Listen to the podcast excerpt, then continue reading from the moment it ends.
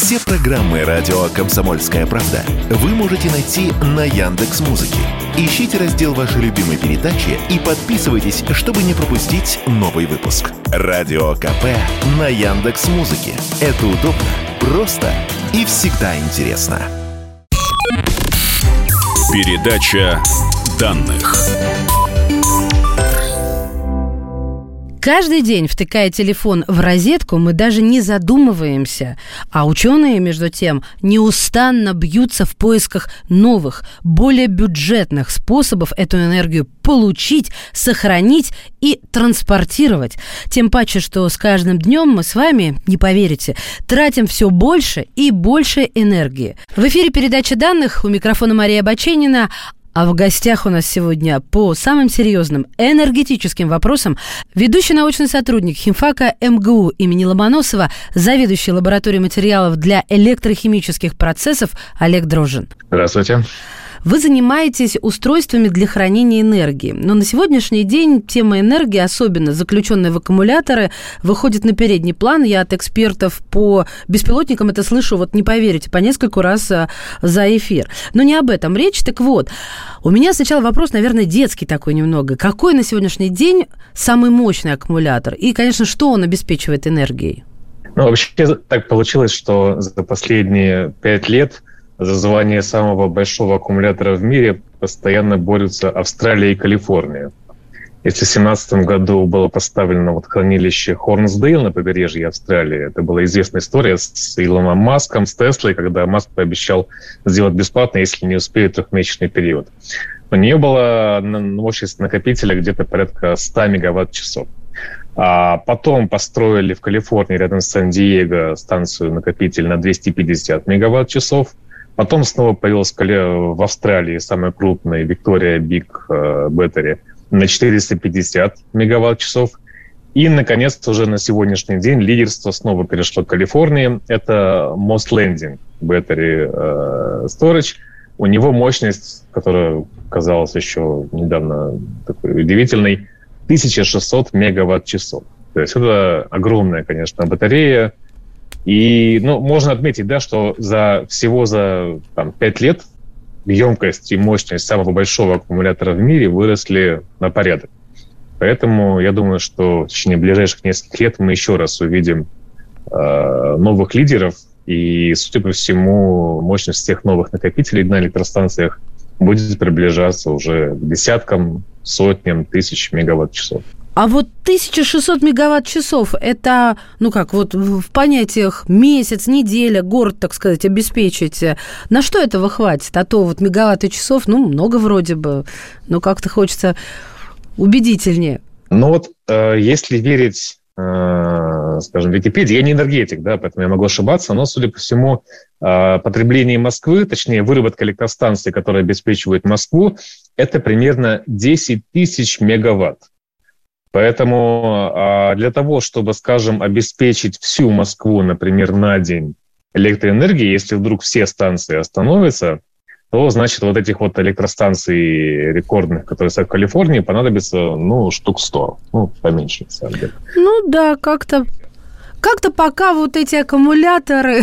Но, с ну... другой стороны, если это же Москва, да, сколько 20 миллионов или даже больше живет. Если мы говорим про какой-то ну, более стандартный город, там, или российский, тоже европейский, то, в принципе, такой станции уже хватит для того, чтобы полностью обеспечить энергией, ну, на протяжении там, суток или большего количества времени. Слушайте, ну мы-то люди простые, представляем себе аккумуляторы как батарейки в первую очередь. Я, конечно, не за всех буду говорить. А вот а, этот на 1600 мегаватт-часов, он выглядит как здание отдельно стоящее, я полагаю, такой домик, э, и внутри у него всяческие накопители. Ну, конкретно этот выглядит как старая заброшенная электростанция, потому что его разместили в старых цехах, там построили новые. Это же Мослейдинг – это газотурбинная станция изначально была. И построили современные турбины, ну, большие, естественно, э, вот. А в цехах старые расположили вот эти вот как раз накопители.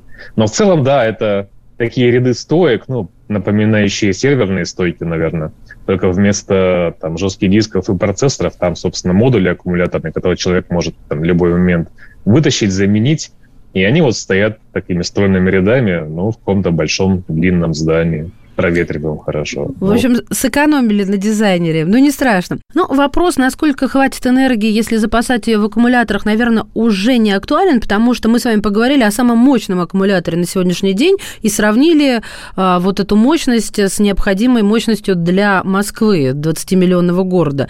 Так что, наверное, не стоит на него тратить время. Но, а можно ли представить вот момент, когда на аккумуляторах не только будут там обеспечены населенные пункты, но когда начнут летать самолеты и ракеты?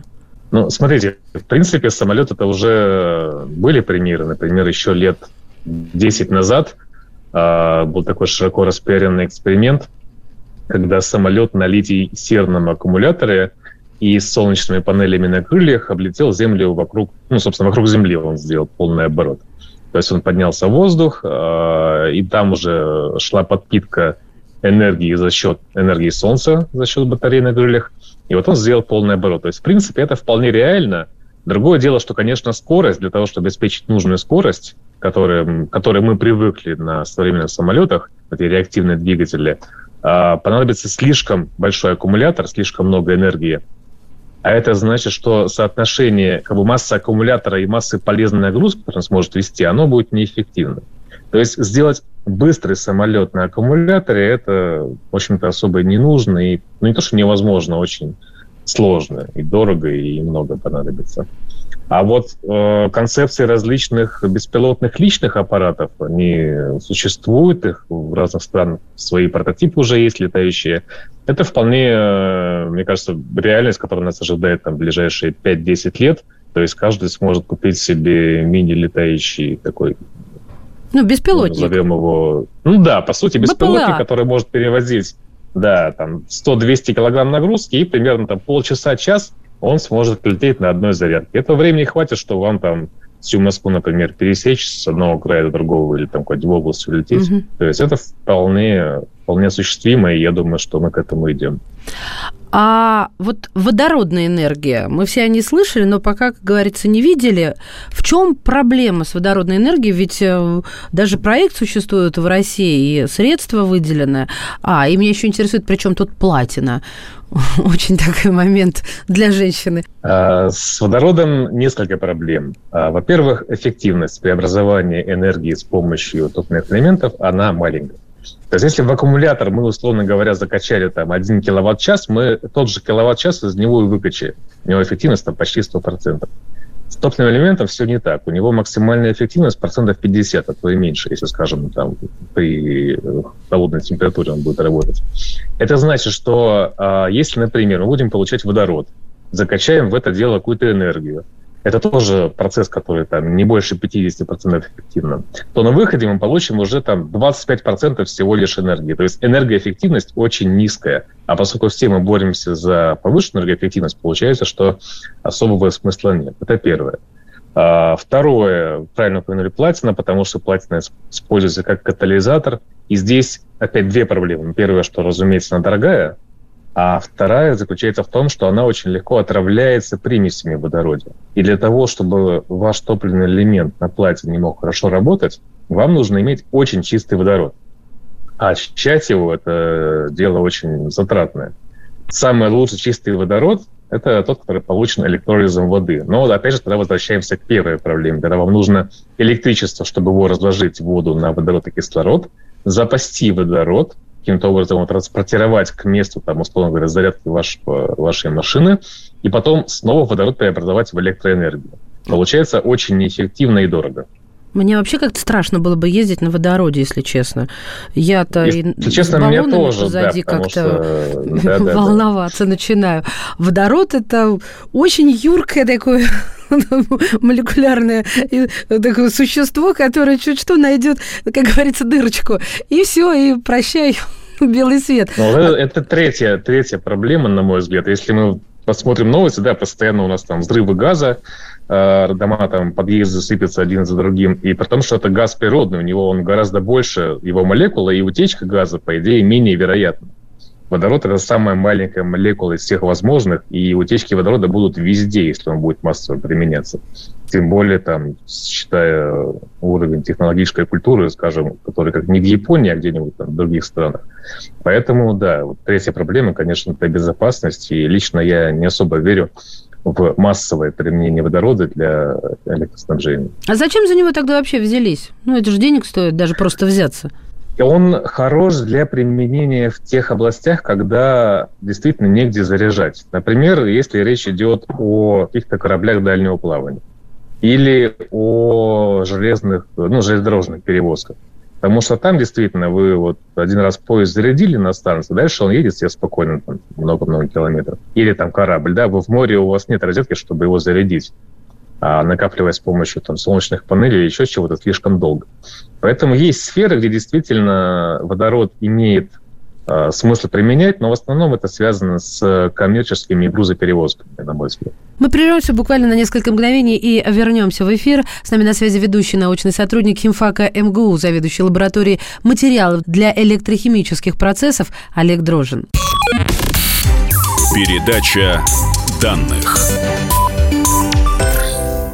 Как сохранить энергию, сделать ее недорогой, а главное – доставить? С нами на связи ведущий научный сотрудник химфака МГУ, заведующий лабораторией материалов для электрохимических процессов Олег Дрожин.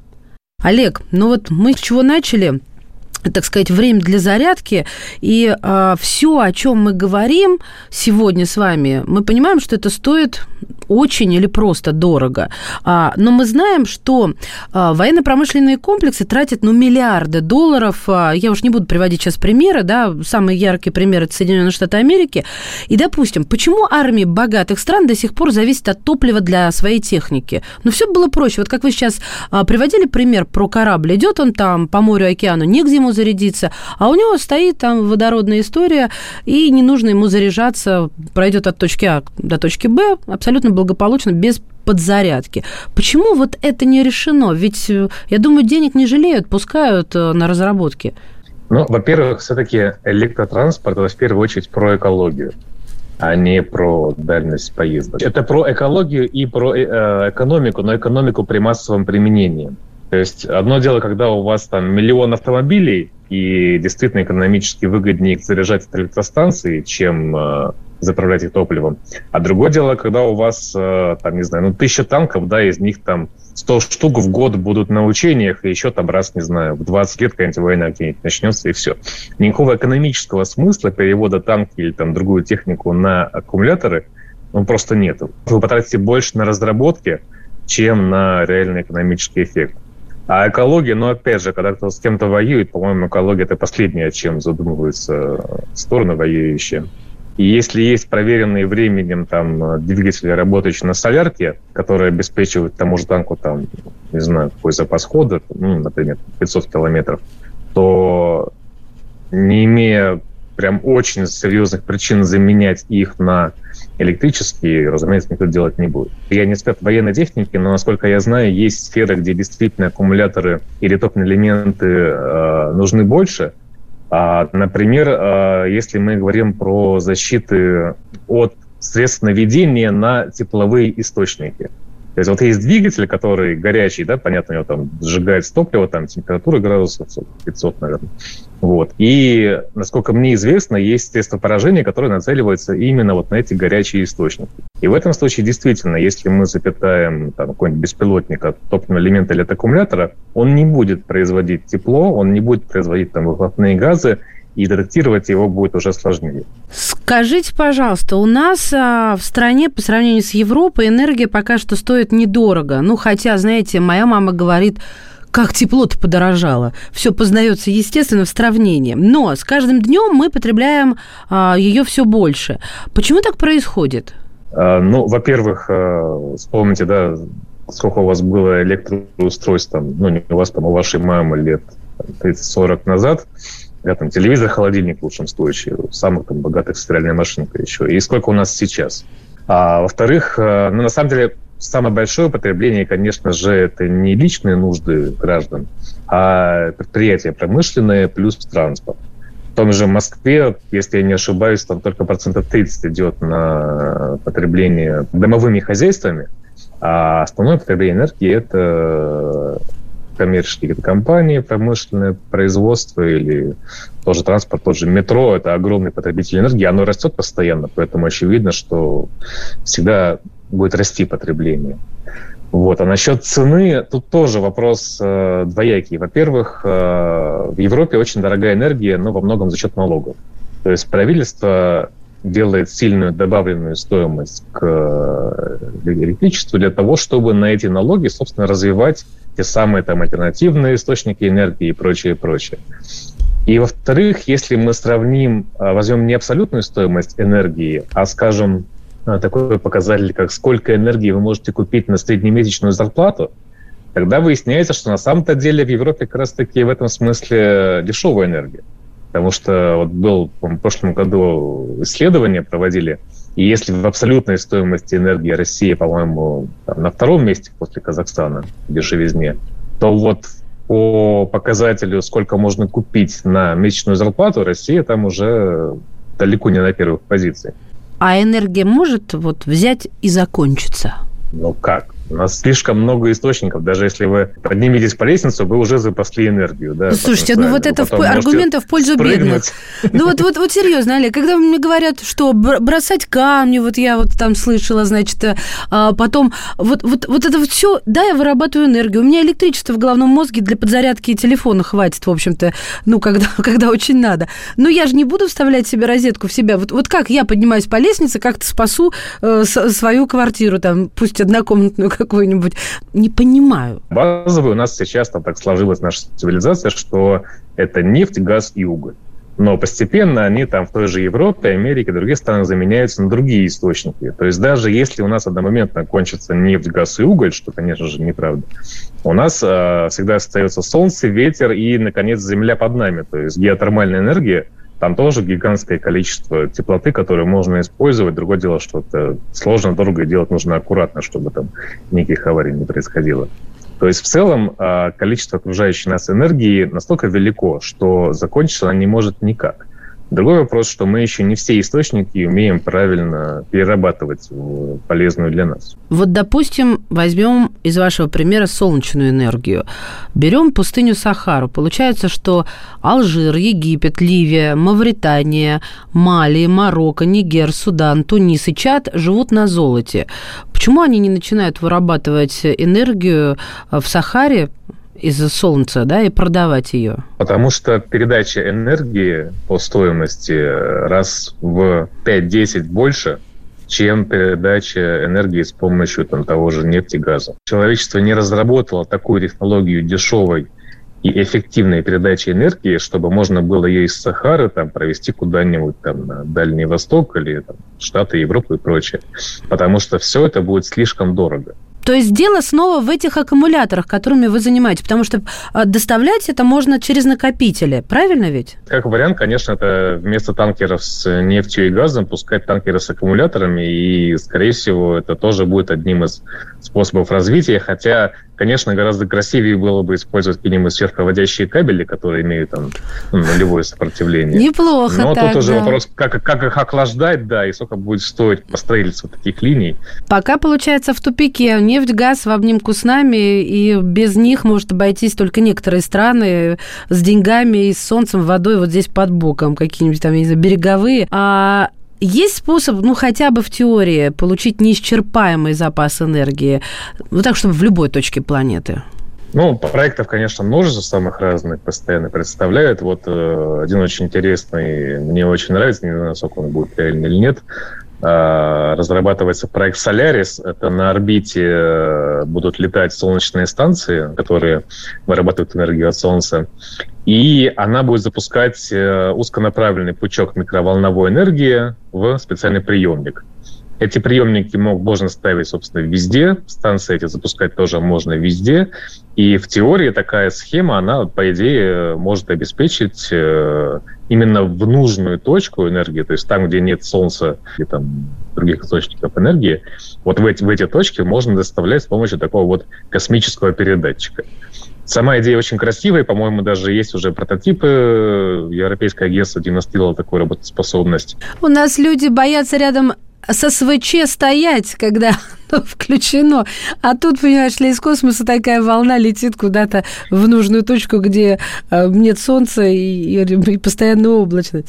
Да, это же еще получается вот такой социальный какой-то аспект нужно перебороть и обработать, чтобы люди как-то спокойно без алюминиевых, а, алюминиевых шапочек выходили на улицу. Мне кажется, с этим тоже могут быть большие проблемы. Ну, с этим всегда проблемы. Те же ветряки ведь тоже массовое недовольство вызывают у людей. Ну, да, у медали всегда две стороны. Я с ветряками копал достаточно глубоко, и, э, в общем-то, очень много там раскопал не только по поводу ветряков, но и по поводу выработки энергии в прибрежных зонах э, в Японии. Наши просто там э, люди тоже работали и сталкивались с некоторыми, кстати, экологическими проблемами. Скажите, пожалуйста, а Россия сейчас на каком этапе вот э, разработки какого-нибудь там аккумулятора? Знаете, как спрашивают, расскажите, пожалуйста, о ваших творческих планах. Но сейчас э, планируется к постройству производства, завод производства аккумуляторов компании Ренера, это дочернее предприятие Росатома, э, мощностью пока что 4 гигаватт-часа в год.